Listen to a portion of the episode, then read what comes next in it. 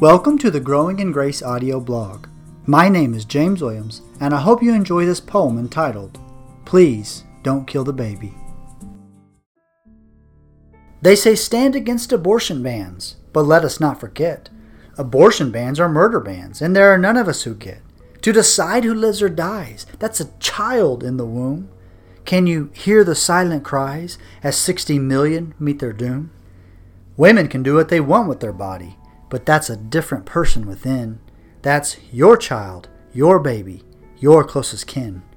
Look at the face in the ultrasound. Watch your baby move around. Watch her suck her thumb and yawn, nestled safely in the womb of her mom. Then ask yourself, what does the science say? Your baby has her own DNA. She can dream and hurt and feel. How can it be okay to dismember and kill? They say men can't talk about this, they only want control.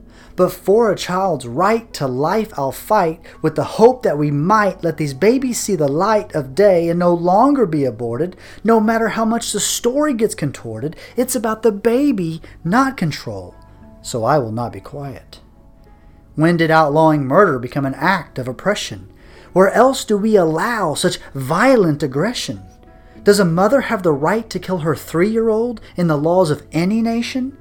Can a father kill his five year old to further his education? Should a parent kill their eight year old because they're in a difficult season? Should anyone kill a healthy child for any financial reason? How can you rejoice and say that it's your choice to stop a beating heart, to tear a child apart? In the name of reproductive rights, a human life's been stunted. When will their life start to matter? Only when they're wanted? This is not a private decision. One person can't decide based on what they want who gets to live or die. Abortion is rarely required to keep the mother alive. Less than 1% are a result of rape. That argument's a lie. In 98% of cases, there's another reason that a baby has to die.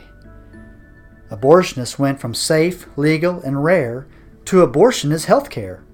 But on behalf of the baby, let me ask you where is the health and where is the care? Some say we should legalize abortion, and in the very least, if it's easy and accessible, the cases will decrease. If that's true, why have any law? Theft, abuse, homicide, and rape? Let's legalize them all. Let's make them easy and accessible and see if the numbers fall. We know that's not the case. That argument's a facade.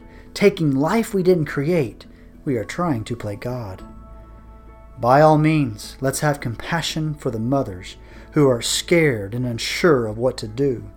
The goal is not to shame them, but we can't hide from what is true. Abortion is ending life. Let's consider other options. We'll fund and provide alternatives, education, counseling, adoptions. Let's strive to provide resources for struggling mothers, and maybe we can walk this difficult time with you. But please, please, please, don't kill the baby.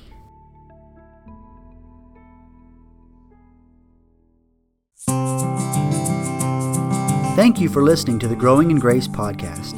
I pray this episode served you well. If so, consider sharing on social media or leaving a rating on iTunes so that others might be encouraged as well.